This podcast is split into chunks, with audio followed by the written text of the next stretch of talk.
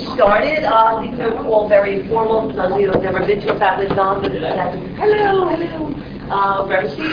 Um, so, um, and please, you know, get up, help yourself some more tea. There's some muffiny, donity, stony things in the back. So, yourself. You know. um, so I'm Mary Bolton. I'm the Director of Faculty Development, and um, I really want to thank um, Angie and Julie for coming to do this. Um, Angie had done this well, last year. We did um, the first of these um, sort of sessions on uh, students on the autism spectrum. And it was really well attended. People were really interested in the topic, so we um, decided to do another one. Uh, hey, um, and, um, and and sort of keep the conversation going because it's so important. Um, so um, that's pretty much all I have to say. Please make sure you sign in at some point, though. We do send out a little survey at the end uh, to get feedback, um, and um, leave it to you guys. Just take it away. Hi, everybody. Yeah. Um, I'm Angie Millman, I'm Director of Disability Support Services. I'm Julie DiMatteo, I'm one of the psychologists at the Counseling Center. Um, so today we want to talk, uh, as Marie said, a little bit more about autism spectrum disorder and understanding what that means for students that are here um, pursuing higher education. Um, our goal today is for you to have an understanding of the disorder, to be able to kind of recognize the signs and feel more uh, competent when you're faced with students who are dealing with some of these challenges. Um, we certainly intend for the presentation to be interactive, so if you have questions, feel free to um, you know, just raise your hand and ask a question, and we'll also save time at the end. But um, before we get started, I thought it might be helpful just so we know who you are, if you don't mind, real quick, just go around the room. I'm standing, I'll start. Okay, there we go. Good afternoon, I'm Benjamin Pearl. I'm a full-time instructor in the film school business. I primarily teach um, decision sciences or information technology at an undergraduate level, um, on an MBA level, actually especially with a little more students from a disability perspective. I've built two online MBA classes and being more and more cognizant with some of the uh, formatting, testing performance with disabilities and other acts. I actually have a son that's 14 in a couple weeks that is ASD diagnosed. I've been down this world since, I guess, age one and a half, two.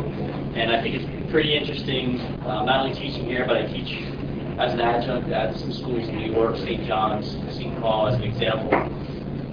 So St. St. John's, Baruch, St. Paul here, and then Fairleigh Dickinson once in a while. And more and more students in my classes are bringing the DSS paperwork. So you, need to think about how do you reasonably accommodate, how do you change your method of instructing, not only as a whole, but for those certain individuals that you need more time, extensions, reasonable accommodation, interpretation, et cetera, et cetera. So definitely a good session. Looking forward to here, new perspectives and the academic perspective of ASD. I'm going to sit. Thank you. You're. Uh, my name is Dawn Fucci. I'm in uh, School of Health and Medical Sciences, so we're a graduate level program. Um, a little different in the fact that we are uh, training people to be healthcare providers. Um, so we have a clinical component where the we've actually we've actually met and, and we had a couple of students on the ASD spectrum that were having a lot of issues in their clinicals and where does the uh, accommodations versus the needs to perform as a healthcare provider sort of merge and, and how, how much accommodations can we give. And, uh, so I am here because we continue to have students come into our program and we need to continue to figure this out. Okay, uh, my name is Lee. I'm a librarian. Uh, I come to understand the state of students with autism.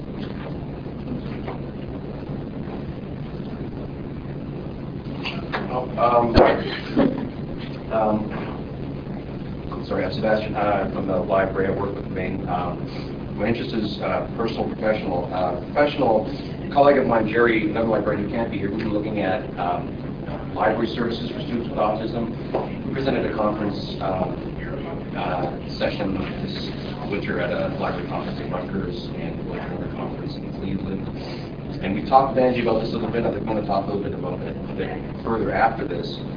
We're going to try and see how the library can be kind of a, a resource for campus, for students, for who work here, um, to help promote awareness of autism. And personally, I'm a five-year-old son who's uh, been diagnosed on the spectrum as well, so this is all very relevant. Quite fresh for me, so just happy to be here. Thanks for putting this on, Angie. Hi, I'm Kevin. Uh, I'm a fellow with the core program. Uh, in my experience, it seems that students on the autism spectrum are a ne- a neglected student population, and so I'm just happy to hear about a lot of better support. I'm Martha, I'm also at the library and, you know, some You know me. My next. I'm Melissa Martini. I'm the graduate assistant for the Center for Faculty Development. Hi, Sandra Ackerman Sinclair. I'm a staff psychologist at the Counseling Center.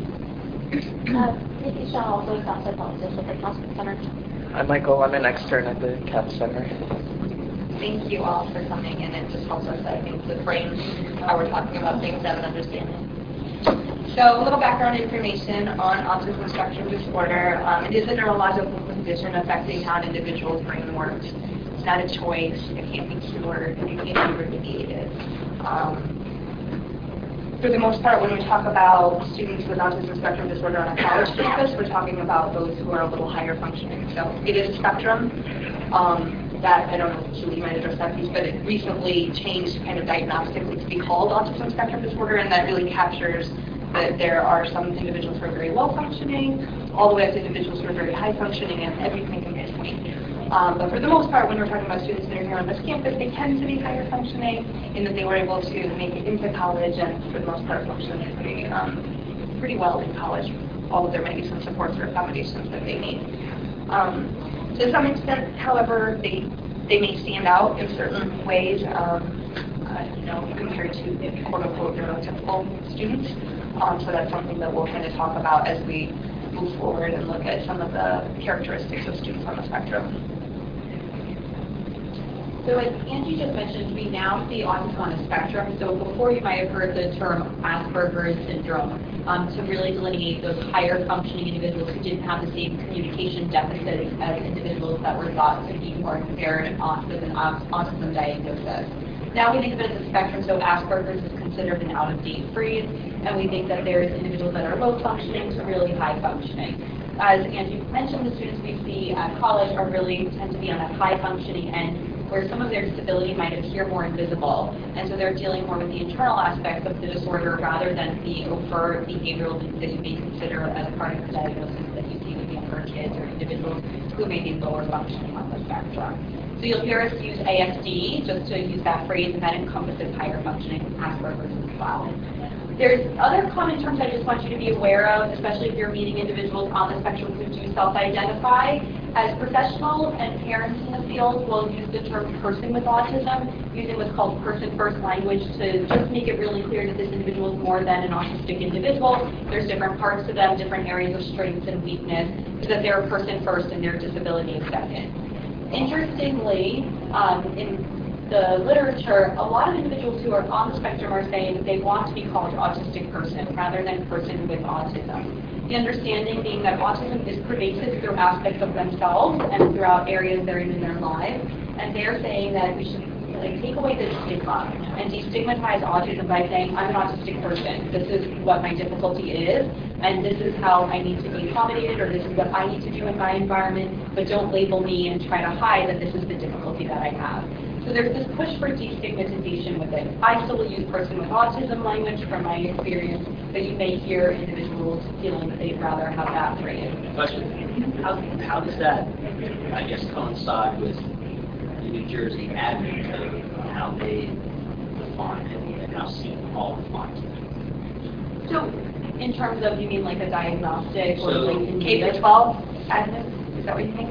See, that's, yeah, that's where it's gray, right, because you see a lot of different interpretations, because K through 12 with an IEP or other mandates have to classify. Here, if I get a form from a student from DSS, it's very vague, or not even We're going to actually talk about that. We have the differences between like the K-12 and the high, college, because what you're seeing then are individuals who had one set of supports and one understanding, and now there's a total shift in it. So we have a slide on that in a few slides distinguishing that difference. But in terms of labels, these are still going to be diagnoses that are given of an autism spectrum disorder. It's more the latter two um, rows are really more what language the person prefers to use. So we advocate that if somebody does self-identify, see what terms they prefer.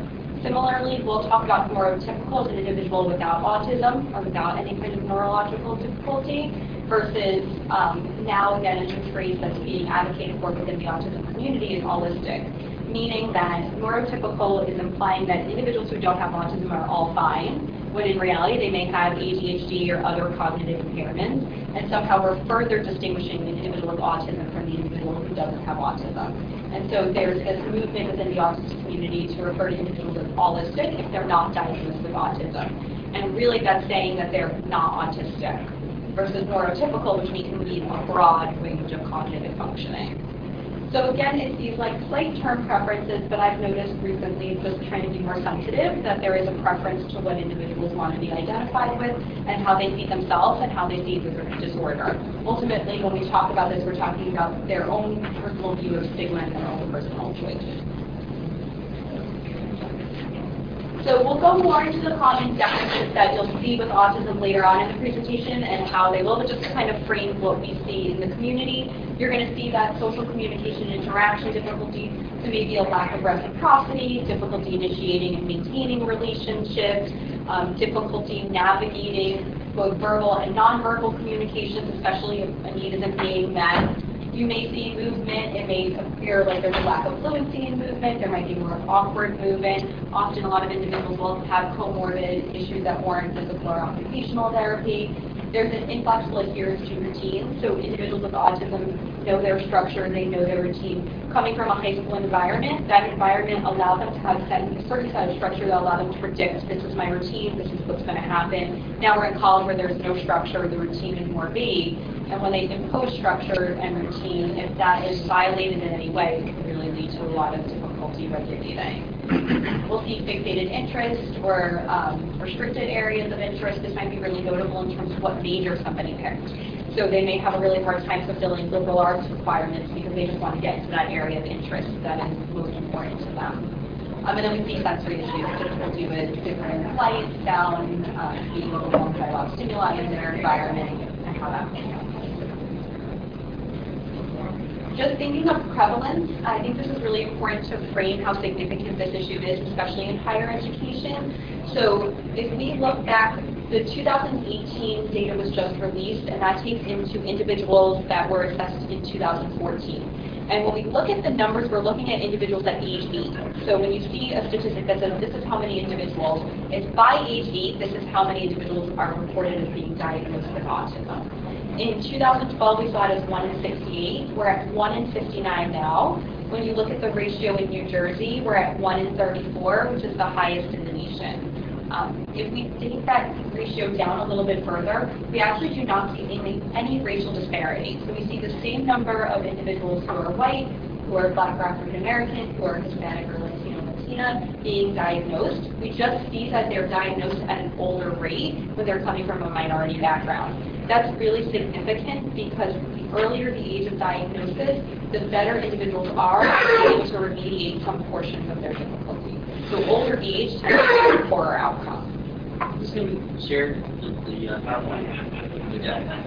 Yeah. Thank. Yeah, for sure. One more thing that's really notable about that stat is 1 in 34 might be in New Jersey, but it's 1 in 22 for boys.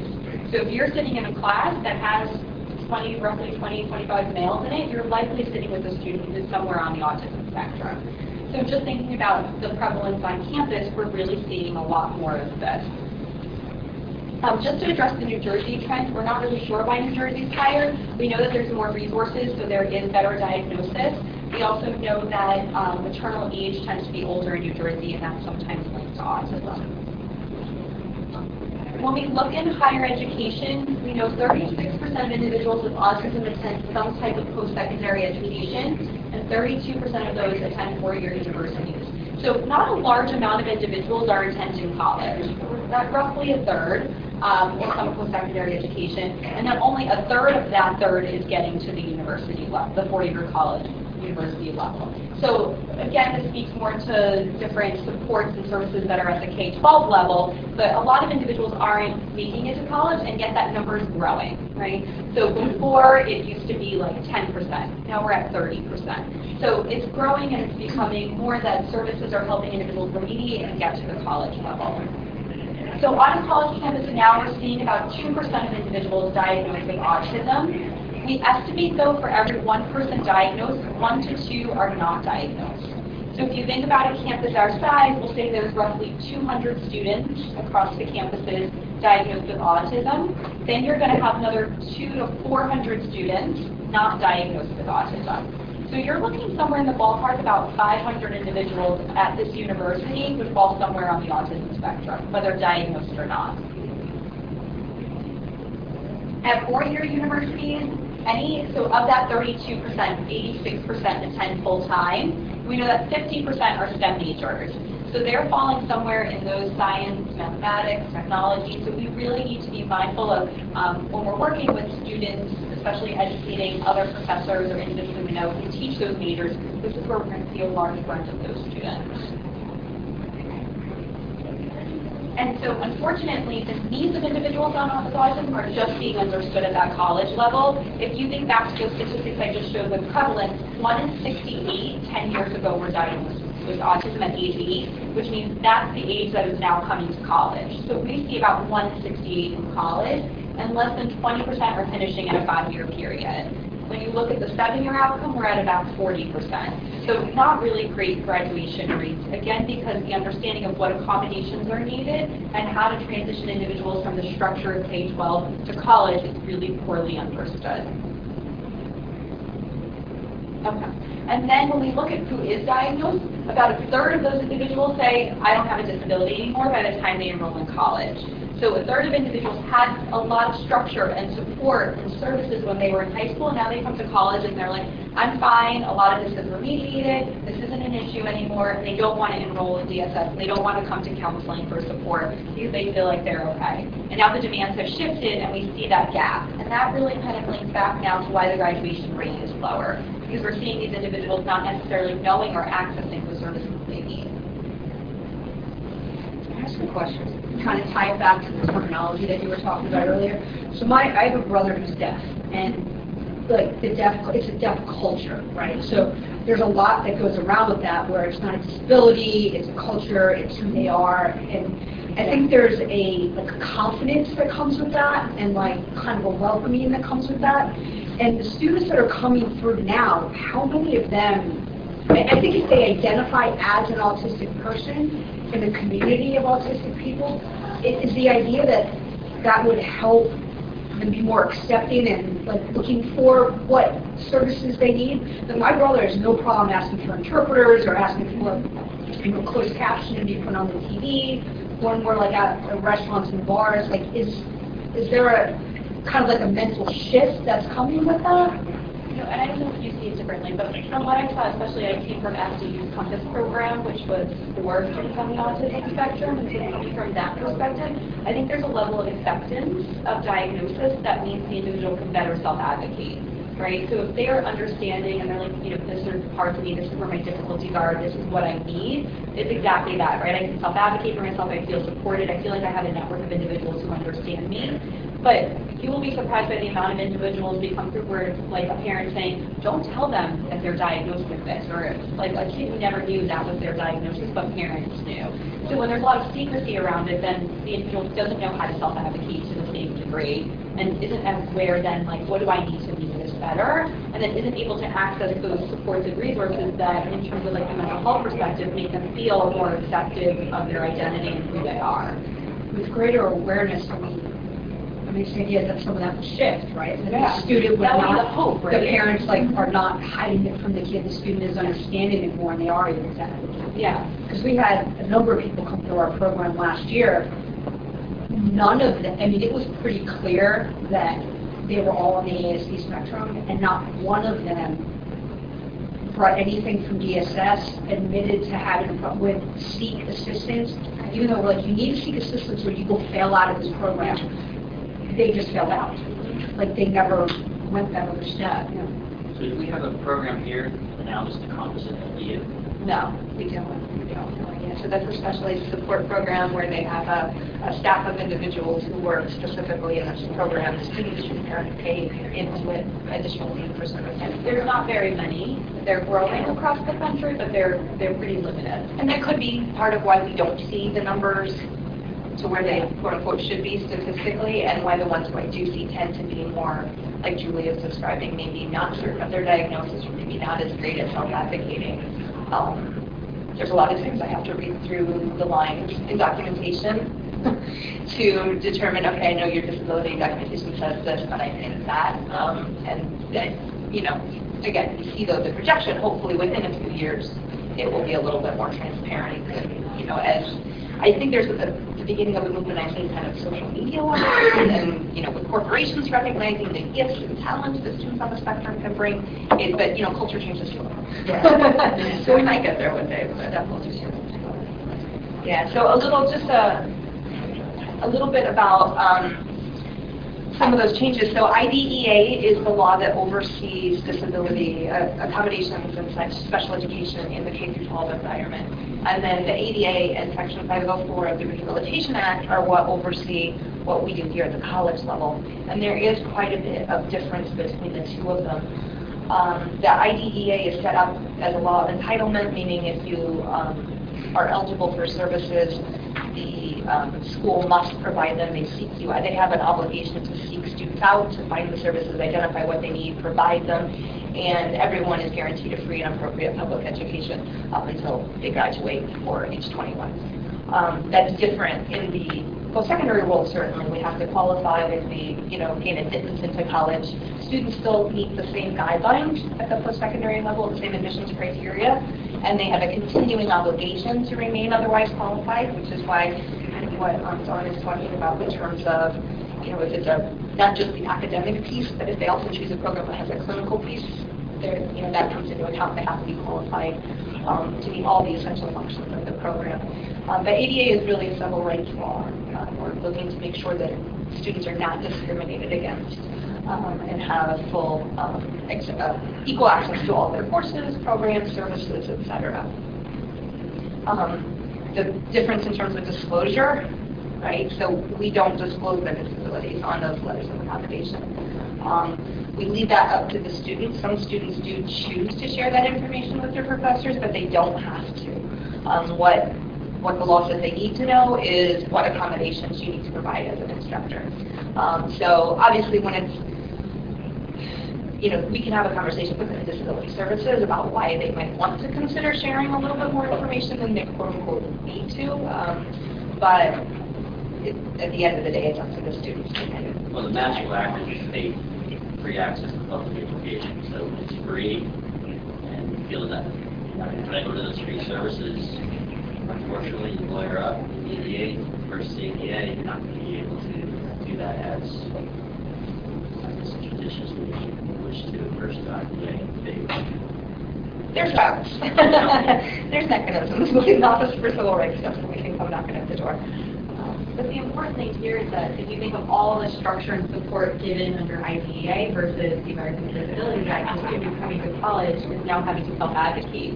School isn't doing it for them. That's a huge shift in mentality for the individual on the spectrum. They're used to their parents or their educational system taking care of it, their teachers understanding what's going on. So there's a whole level of unofficial accommodation associated as well that isn't going to be seen as readily in the college environment.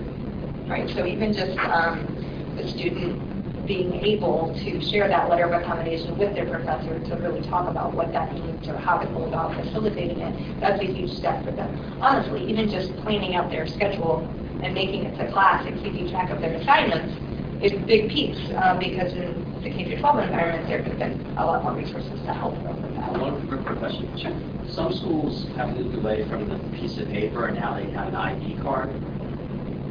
Does, does the one ID card gives you privy to certain services or activities on campus? Like here, it's all paper right?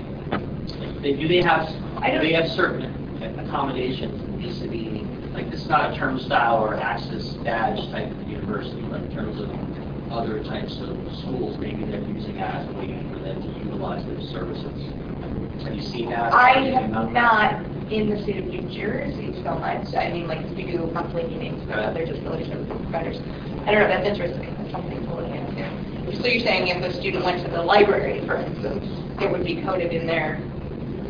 Yeah, some are getting a card, so instead of bringing me a piece of paper, they have an ID card. Hmm. Now, maybe it's affiliated with DSS, but it, it's somehow embedded in their record that they have this, I wouldn't say classification, but they're doing, they have services rendered through DSS. The tough balance, I feel like, between uh, confidentiality Right. and and sort of, and then Right. wanting to make sure that they have the support too. So That's interesting. So, um, I mean, in higher education, what we see with students on the spectrum are difficulties in executive functioning, things like planning, time management, organization, um, essential life skills really for every successful college student, right? It's not just students on the spectrum, obviously, who struggle with these things, but they're somewhat pronounced. Um, there could, there could be students who struggle with academics, although for the most part, most of our students don't. Um, sometimes they may need extra time with exams and things of that nature, but not so much um, struggling with the content. I'm sorry, I know this is short-sighted, but I'm still thinking about what I just thought about. Have you ever seen any instances of fraud where people, students have fraudulently represented themselves as a disability to get certain, I don't want to say entitlement, but certain relief? Um, well, they have to go through our process, which we can talk about, but they have to go through the disability services process. We require documentation. We need. But I, as a teacher, only get a piece of paper. Right. And what are, what are my rights or my ability to inquire or challenge the merits? Well, if you get a piece of paper that you question, you can always check with Disability Support Services. We're, pro- we're providing it, and it is electronic now too, which has our, um, Easily, can be easily made up.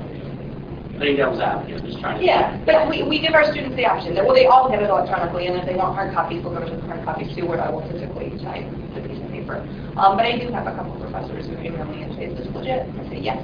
I've never seen anybody say that. I, I think of the opposite as being the issue, that like they're, they're not disclosing or they're not seeking Right. uh, far more than if like one or two speak by, that certainly does not outweigh the amount of individuals who are not coming to our services or who are not telling them, or who have the accommodations and don't show the letter to their professors until too late. I know when I teach, that tends to be more of the bigger issue I have in doubting the veracity of it. Yeah. Um, So, um, communication, we're gonna, and I think we're gonna go through the slides, we'll talk a little bit more about some of these, but communication is one area where you can sometimes, um, see students on having a little bit more difficulty. Sometimes it's just their pattern or their style of communication. At the same time, I will say that a lot of the students that I see have had so much support if they were identified early, that they're, you know, all the different kinds of therapists, um, occupational, uh, speech, et cetera, that sometimes there almost is no difference in their speech patterns, and they're not really recognizable that way. So it's one of those things that kind of depends on the individual. Um, but there could be certain things, like um, I've worked with students in the past, sometimes who just, they talk very loudly, or maybe talk very, very closely to you, and have some like personal space issues. Um, not uncommon, I would say. Um, and then social skills and relationships and campus life, I feel like those are two other areas that we really do see um, some adjustment difficulties. Um, a lot of students historically on spectrum have struggled with the social skills relationship piece, yet it's such an important piece in terms of a well-rounded life, and so that makes um, that can make adjusting to the college life difficult. Um, again, we go back to it's so unstructured, right? So especially if they're living away from home for the first time and at you know college residence hall, they're supposed to go to these programs, but what is that? What you know what's involved with that? There's a lot of people. I don't really know anybody, so that can be some sometimes um, difficult for students on the spectrum. Um. So again, executive functioning, um, you know, it- all the thinking, making plans, decision-making, um, impulse control. Um, A lot of students are concrete the way that they think, um, kind of black and white. Um, Some are not able to kind of, or don't like to be challenged in the way that they think, which can be um, challenging in a liberal arts environment, I the kinds of courses that we require students to take. Um, and a lot of students have a preference for their routine and order. Um, and again, another piece here is maybe not, you know, in terms of foresight, not planning ahead. We do still see a number of students who um, don't identify with disability support services, don't seek accommodations or services of any kind until there's a problem. Um, and so it's kind of that again, like I'm transitioning into a whole new environment, away from something that was structured and very supportive and had all these resources um, that don't really necessarily have everything put in place that necessarily I might need to succeed. So in class, we'll see these individuals that are having a hard time remembering or meeting deadlines and due dates. We'll see them having a difficult time um, organizing their materials, so assignments or submissions or due dates will be more um, disorganized or not as structured as you may see in other classes. You'll see impaired decision making, so I can think of a student who involved, I was working with a professor to let them know that they were having a really hard time socializing, and they finally got a social date on the calendar, and so they were going to go to that date rather than class because that was so much more of a challenge, right? And so not recognizing that decision making, that class comes before, if you're going to prioritize that way, don't let the professor know, right? So that decision making can be really challenging. Um, there's greater impulsivity, so sometimes we'll see like the other difficulties we'll talk about remediate, but there's greater impulsivity that starts at this age to begin with. So you'll see individuals, maybe they start driving, have more car accidents, or they may take more risks. Um, they might not recognize what's the safe part of campus outside to walk around versus where they might be in more danger. So you'll see some of that like impulsivity and risk taking unintentionally as well. Not as much necessarily in the classroom environment, but we might see it more on our end too. Um, so some strategies in terms of working with students on the spectrum. Um, I think, you know, if we recognize that they tend to, by nature, not have that innate organization and structure themselves, then as a professor, to the degree that you can, is just to provide that. So making sure that you do have specific due dates or clarify if you change something, make sure that they understand that something has changed. Um, if it's possible, provide examples of assignments or papers, things so that they have a frame of reference, they understand what that expectation is. Um, timing, something where um, sometimes you might see an accommodation listed that a student should or might need a little bit of extra time, an extension of a due date, but a lot of times you won't. So um, you treat them as you would any other student unless it's you know specified as an accommodation. Uh, but due to the reasons that Julie just discussed in terms of kind of planning and time management and things like that, sometimes you will see an accommodation for some flexibility when it comes to due dates. Um, however, that is not every single assignment, all the time, always late, without any advocacy, without any communication. There's kind of some stipulations around that piece as well. Um, checking for comprehension when you're working with a student. Um, I feel like office hours are pretty valuable for students on the spectrum, just a way to communicate one-on-one um, and get that outside support. Um, we were working with the same individual this past um, semester who that really, I think, made a, a big difference for him was that his professor was willing to meet with him one-on-one and kind of, he would do this, he would check, okay, do you understand the assignment? Let's, you know, let's reiterate, let's focus, let's map out a timeline. And I think help, helping that individual kind of learn how to, you know, have that structure was, was really successful for him. Um, and just, you know, as much as possible being encouraging. Um, if you think the student needs extra support, don't be afraid to reach out, um, whether it's disability services or CAPS or the Academic Resource Center. Um, there's academic coaches available who are just, you know, faculty and staff and administrators on campus that are willing to kind of mentor students, and that can be really valuable to have that extra person um, to meet with and help structure their lives. One of the things too, when we talk about things like extra credit or um, like testing accommodations, it's really to see one what's on their letter, but you're going to treat the student as you would any other student. So you're giving them no more, but no less accommodations than you would any other student who comes to you asking for extra credit or an unofficial accommodation. Um, sometimes, and we'll talk about it a little bit more in the later slides, students on the autism spectrum might appear more disinterested or disengaged, and especially if their continued um, disability is more invisible, you may be less willing to work with that student, and that might just be that you're not seeing the full picture. So communication problems, we talked about limitations in receptive and expressive language, delayed processing and response in social situations, and lacking nonverbal communication skills. Often when we put these entire communication difficulties into a package, we see that often there's a lot of misunderstanding, frustration. We'll hear about like awkward conversations or awkward interactions with students on the spectrum. Just frankly confusion because if the student's nonverbals are signaling a disinterest and disengagement and they're coming to you for support, you might not be able to very easily rectify that discrepancy if the diagnosis isn't as apparent. So when we talk about a lot of the communication difficulties, we're talking about that dialogue interaction that can be really hard. Maybe it doesn't seem as receptive to the individual or it's not as reciprocal. Um, sometimes we'll get concerns from professors that feel like the student comes and is talking at them instead of listening to what the professor has to say. Or that the professor feels that the student is very direct, blunt, and not kind of working their angle and trying to get more support or the conversation. And again, just kind of acknowledging that maybe there's a difficulty here with the student. Often, more times than not, um, especially in the past when I've with professors, it's that nonverbal that really throws individuals off. Maybe it's the blank stare or the look of like disinterest or disengagement that can be a signaling that the student's shutting down rather than that they're just not engaged going on.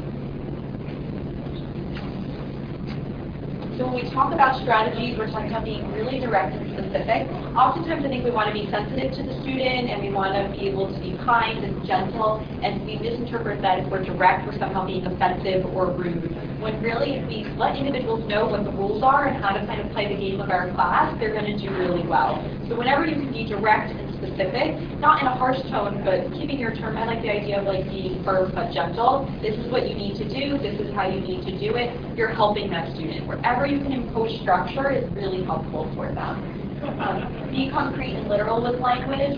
So as direct as you can be, but also as concrete. So individuals will not be able to pick up on slang or colloquial language. Um, they may not get like off the terms that we'll use. Um, so I remember a professor saying to a student, well, you can lead a horse to water, but you can't make it drink, and the student being like, they're just trying to figure out how to do better in class, and the professor's talking about horses. Like, not really understanding those different phrases. So making sure that as whenever possible it's concrete, it's clearly explained, um, it's in small steps, sometimes breaking it down into smaller steps can be really helpful for the individual, and writing it down wherever possible. So with communication, if you're going to break something down, you can make some notes and list it out like we talked about in that academic slide, you're going to do a huge service to that student and it typically won't take too much time to do that. And give verbal instructions in a clear, logical order. And again, I would emphasize that if you can follow up in an email or you can write it down, that's super important, especially if you can keep like really short bullets and numbers that's really helpful. I also think it's really helpful to, to have the individual summarize back to you what you just said, not only for checking for comprehension, but letting you know then if I'm going to write this down, what points do I really need to make sure is the most clear for the student. One of the things that comes up with communication strategies is watching tone, because sometimes when we're breaking things down unintentionally, our tone may become what might feel more patronizing to the student. So we want to make sure we're still talking to them as an adult, but we're doing so in just a simpler, more clear, kind of smaller steps than we typically do. I have a, general question. So one of the main our program is that we have outside clinical experiences, where every semester our students go out and they work with a clinical instructor in some sort of, in our case, athletic training setting. Um, these are not employees of the university, right? So there's always FERPA laws, and we can't, even if a student has like some DSS stuff with us, we can't tell that to our, or at least it's my understanding that we can't tell that to our clinical instructor. So now we may have some information about how the student needs to be communicated with or educated on what are the rules? Like, can I share this with a clinical instructor? Say, you know, with this student, you may need to be more direct and specific. Like, watch the, you know, how much can I share with a clinical instructor that's not employed by the program? You know, like yeah, no, that's that's a good question, and you're causing me. I'm thinking like, well, not a lawyer, but right. um, I would have a conversation with the student first, um, and and especially if you, you know, you work with them, you kind of have concerns about how this might translate in that clinical realm and talk with them about it. And then with the student's permission, and, you know, maybe together, DSS, the faculty member, the clinical instructor, the student, let's share what's pertinent, let's share what's relevant. Like, you still don't even have to share diagnostic, right? Right. So, in that sense, I'm not breaking, like, that piece of confidentiality. Uh-huh. But if it's, if the student agrees, and it's going to help set them up for success, mm-hmm. to share just a couple strategies and tips and things like that, then I think that we can. Okay. And I think we should, because, you know what I mean, like, Yeah. um, the- the it's kind almost of- like you're throwing them out there and like just waiting for a stumble. Right. Whereas maybe if we just have that phone call ahead of time. I mean, I've worked with, you know, with blind students in classrooms and things like that. I mean, we made a call before, you know, or, you know, I made a call to the education department, the education department was coordinated with the faculty teacher, et cetera. So, you know, I think there is some information we can share. It just has to again be with the student's permission. Because our students, the students have had the- the hardest time in these clinical settings. Yes. It's more social, you know, it's, there is a, a uh, relationship component, there's a social component, there's a, especially among athletics, you know, it's, it's much more casual in a lot of ways. And the student has a hard time sort of differentiating that. And I think if the clinical instructor had a little bit more Understanding. now understanding, they could help them guide that. Not to say that they still don't have to deal with this situation, but if they had, you know, our, most of our clinical instructors figured it out pretty Yeah. quickly, but it was still, you know, three, four weeks in, and now. And that's something that maybe we can look at too, especially if you tend to go to like the same sites and you have the same clinical instructors, et cetera. Maybe we can just do a training in general, not specific to any student, but just. Just in general. Mm-hmm. Great, thank you. I see it though as two tier, just going off of what Angie said, like the first is teaching the individual to advocate for themselves. So like how can they talk to their instructor about what they find is the best working environment for them or where they're having a difficulty? Because ultimately, if you think of the role in college, you're kind of that transition point between high school and them going into the workforce. So Yeah. they're going to have to advocate at some point in their lives. Right. When they don't have you there for them. And so how can they learn to self-advocate and express their weaknesses? And then also speaking in generalities, like when I work with a student, I find they respond best when I do. And you're not really disclosing a diagnosis, you're just saying what you've learned about working with that student. And I think both are helpful. But I think the communication strategy of like writing it down, but also having students verbalize for themselves is important. Part of our issue is our students fill out within the first four weeks every month. So you don't even know yet. So we don't, like, Yeah. we don't really, like, we're figuring out at the same time that they're like being thrown in, and it's sort of this difficult balance. Well, what percent of students are literally on their own as opposed to they not having support from their parents or being some kind of organization like right here in uh, South Oregon at House? Um, these students are not typically affiliated with an organization like that. I don't know about in terms of support from their parents. That's not um, a piece, I guess, that I. Oh, so they're really not getting this outside source kind of helping them like to really should get in touch with your No. I mean, they're just like every other college student going to student, going to the university independently, just like everybody else. I mean, that they might have certain systems with their parents where they check in and, you know, but I don't know, I think that probably varies just as much with students on spectrum as does any other student. I think if you're seeing diagnosed students who are diagnosed at a young age, you probably have some level of parental involvement, if not too much parental involvement from that parent really being in that advocacy role. But for the undiagnosed population, we don't, we wouldn't know. Yeah. It vary greatly. And it, and it varies even with the ones who are diagnosed, because you also have parents who, rightly so, are being told a message that your role changes as your student leaves K through 12 and goes to college.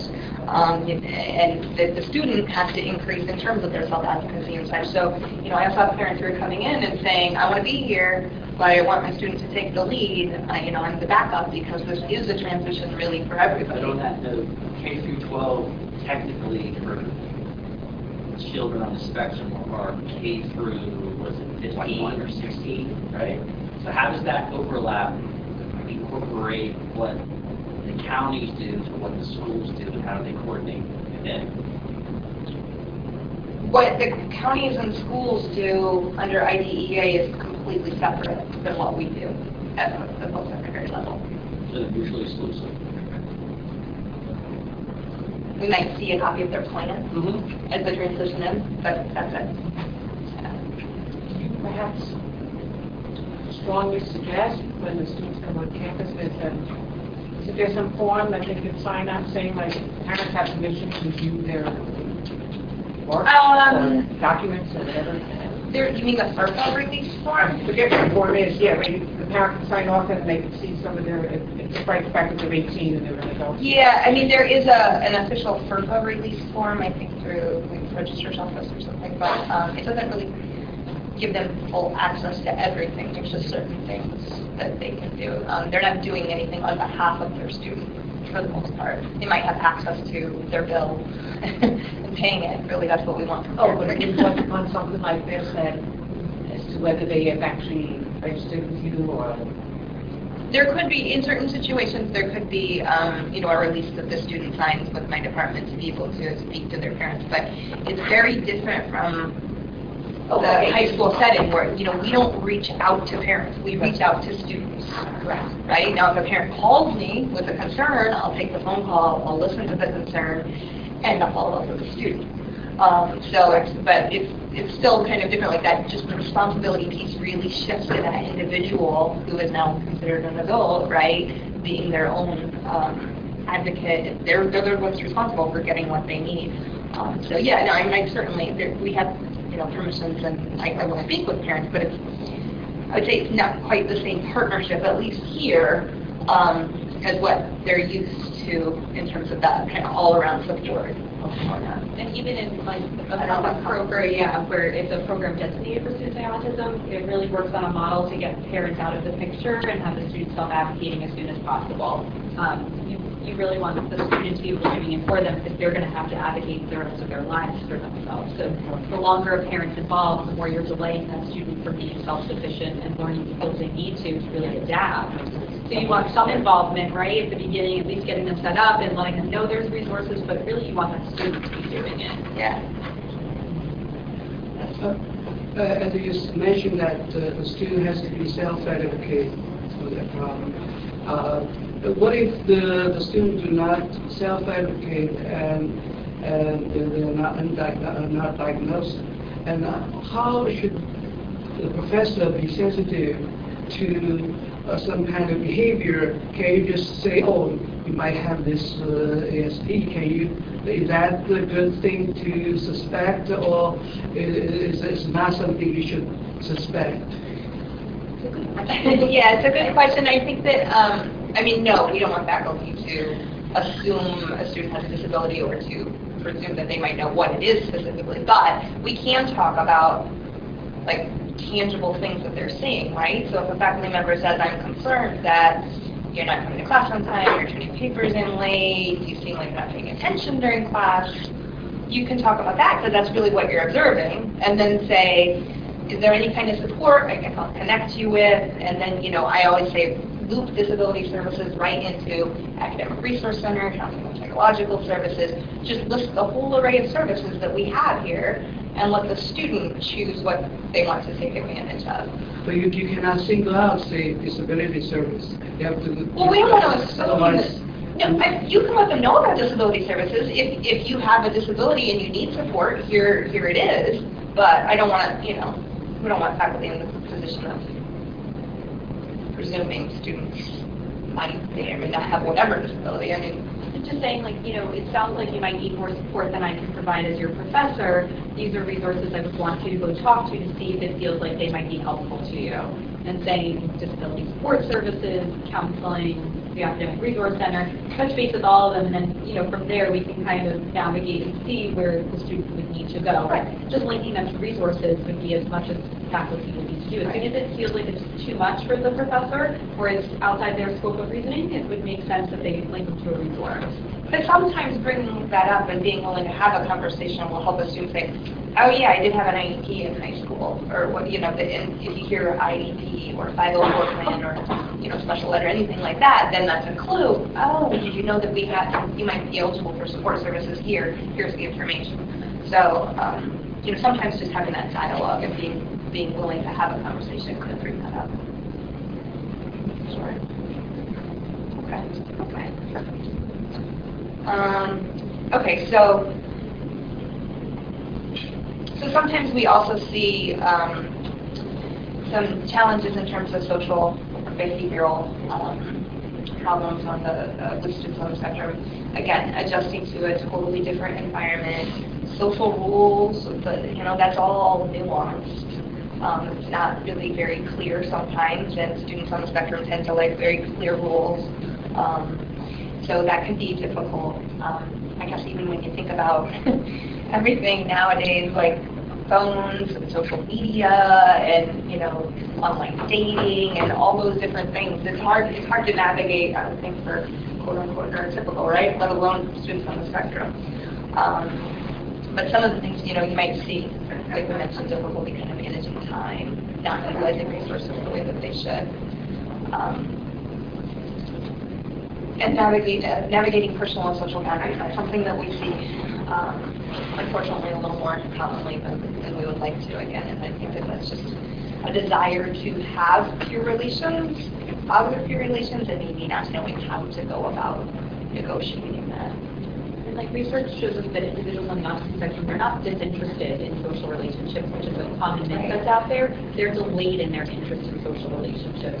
So that individual just started becoming interested in friendships and dating, and now they're in a college campus with a lack of structure, and this is now all of a sudden a priority and interest to them. It can be really hard to figure out how to prioritize the social and the academic when everything's right here on campus for them. So oftentimes in the classroom, you might see those excuses like I mentioned before, like I didn't do this assignment because I was socializing, or I, I'm in this class because this seems more appealing to me. And like navigating how do I manage these competing demands can be really challenging.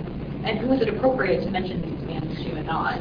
Yeah, sometimes I feel like uh, students on the spectrum tend to be a little bit too honest with you, and share too much information. You're like, okay, you're really not supposed to tell me that part. Um, um, so these are like the strategies we've discussed pretty much um, throughout is just being really clear what your expectations are and what the rules are. If it's not explicitly stated in the beginning of your course, talking to the student during office hours or offline, not through email, again, through in-person contact is best. Identify signs of stress and frustration. So students, again, may appear more disinterested, but that could be a sign of internal dysregulation and feeling overwhelmed. Um, students will often shut down, and so it'll appear like they're disengaged rather than the fact that they're overwhelmed. Um, their sensory issues may be acting up. They need a few moments to step away and calm down. So, you know, allowing that student to take a break can be really helpful redirecting students to get off topic during courses. So I can think of times I've been asked to consult where students have been corrected by the professor or interrupting um, or not really responding to that hierarchy within a classroom. So encouraging the students to write down questions if they're over participating. I like the idea of cards. They get three cards during the class and they have to move their cards to the opposite side of the desk. Once those three cards are done, that means they can't participate anymore and they have to start writing their questions down on those cards. Um, it gives them something concrete to do and a visual aid to allow them to be able to realize they're over participating. Um, you can set limits ahead of time. You can have a nonverbal visual sign that allows them to recognize when it's out of line so that they can start internally recognizing when it's happening. And as I mentioned before, in-person contact is so much better than email in general, but especially with these students because tone can't be predicted. Um, and it just doesn't allow for that interaction, doesn't allow for you to comprehension check the same way. So anytime you can meet in person is most optimal. And then in terms of, so Jane Thierfeld Brown is a big researcher in this area, and she came up with a list of identifiable strategies that make an individual most successful in college. So the individual who's independently motivated, they want to be in college. This isn't their parents' goal for them to be in college. Um, understands and accepts their disability, so the student knows what their diagnosis is, knows the limitations and strengths of that diagnosis, and knows what they need to do when they're in distress to get help from the resources that will best serve them. Um, an individual who can self-regulate, so has worked on the fact of knowing what are things that overstimulate them, what are signs that they're in distress, and what can they do to regulate. They can advocate for themselves, so again, they know their diagnosis and they can express in an appropriate way, how do I get around this diagnosis? They access their available resources like DSS, like the Counseling Center, the Academic Resource Center, and they work in skills to facilitate the transition. So thinking of individuals who express with their parents in the room, it's never too early to start. We really advocate starting at like freshman year of high school, knowing like how you can structure accommodations, knowing how to compensate in a classroom environment, knowing social difficulties and how that's going to look at independent living, so really being able to have that individual prepared. Now the reality is that most individuals come in underprepared and because their parents and lower education systems K through 12 are not really educating families that you need to start this process now. It's really just because we're becoming aware of what the need is. So if we think about that individuals that are underprepared, they often are over and unofficially accommodated in some of their high school environments, and now they have to advocate for themselves, it's like a recipe for disaster, and that's where we see that low graduation rate. Um, so we really think about these characteristics because we want to be shaping the individual to eventually get there on their own if they're not already coming in. Is there any specific things about the classroom environment that can make students, you know, let this feel a little less comfortable? So, for example, um, I a at my class in a circle, so people can see one another and speak, and they're very discussion-oriented. So, um, I can see how that might be stressful, I suppose. So, You know, I think the bigger idea, and I think of this too when we think of students who are having anxiety taking tests, mm-hmm. the idea is to prepare the student as much as you can that this is going to be what the structure is, letting the student recognize themselves what are signs I'm in distress, because we really want the student to be able to adapt to this is what the circumstance is, what do I need in terms of support to be able to be successful in that environment, rather than shifting like the classroom to the student. The student is really in college trying to learn how, okay, this is a situation I hadn't been in before, I'm in a circle, what do I need? And then the professor recognizing through their distress often because they are, we're going to get them to the resources that student needs to access to navigate that situation. Um, maybe asking the student if there's a specific spot they would feel more comfortable in, near the door so that they can leave if they need a break. Right. Um, are they more comfortable closer to the professor, farther away? Does it make sense for them to be across the circle from you so that if you need to give them a nonverbal sign, you can do it? Right, kind of those things to kind of really think in advance what the student would need.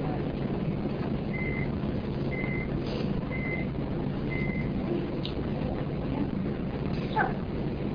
Well, that's our contact information. What other questions do you guys have?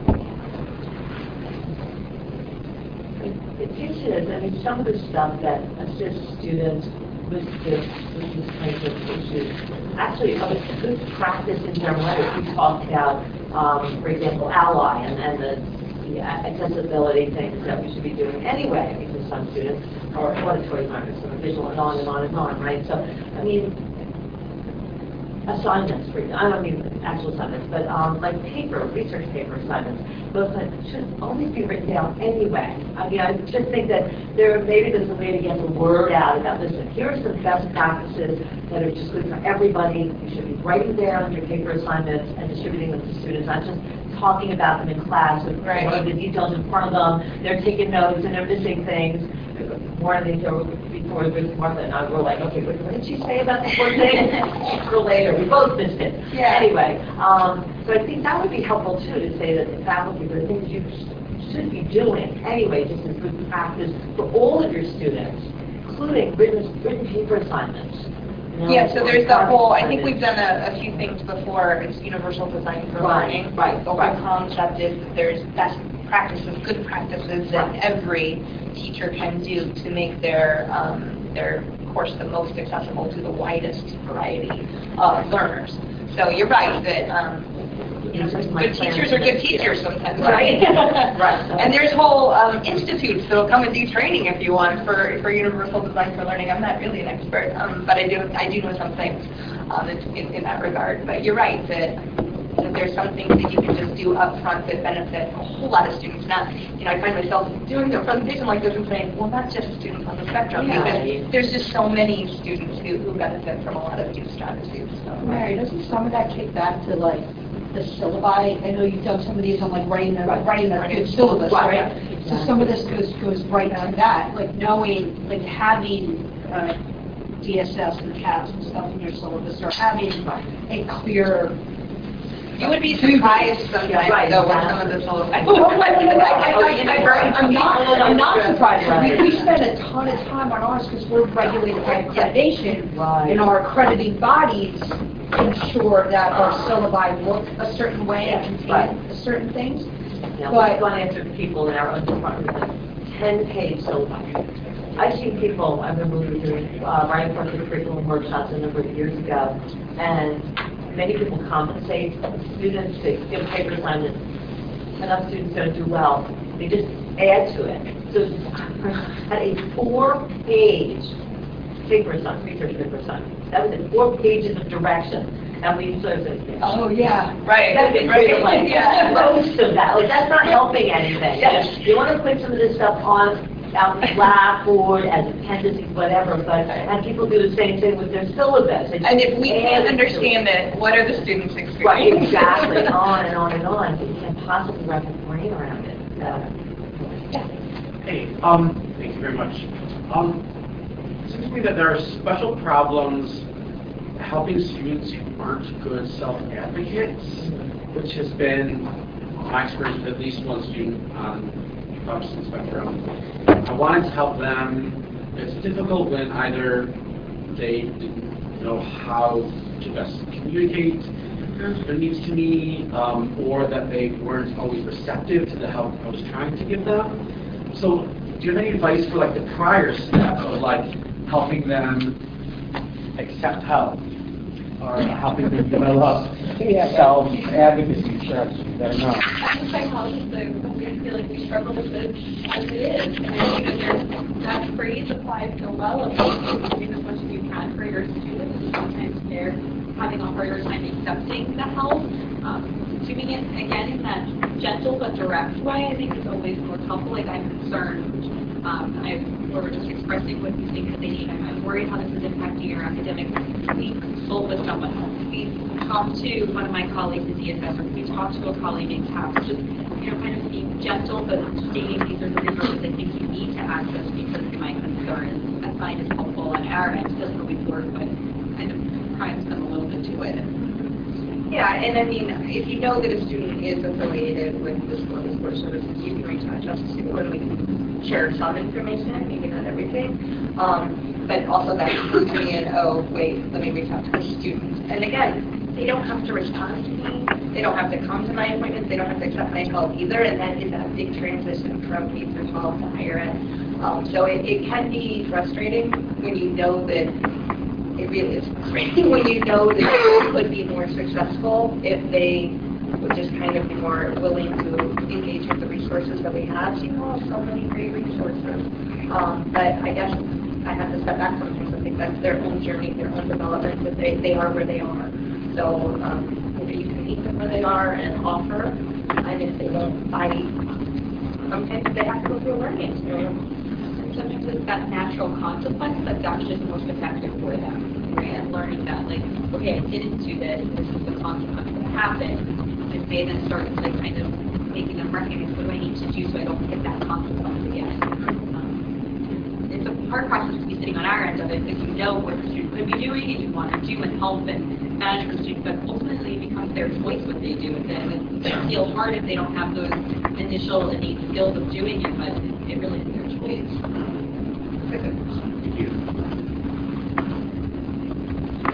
Thank you. Thank you so much. Thank you very much. Thanks to all of you. And I will be doing um, a universal design session in the fall again.